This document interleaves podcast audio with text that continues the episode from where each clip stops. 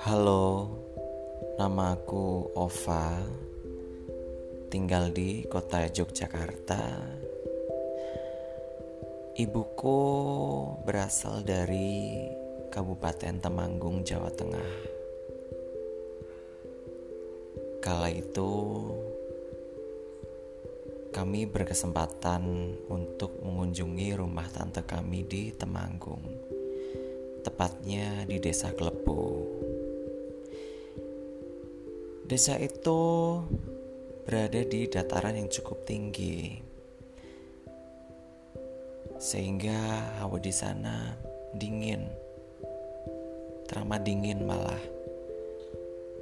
Air aja rasanya kayak air es. Brrr.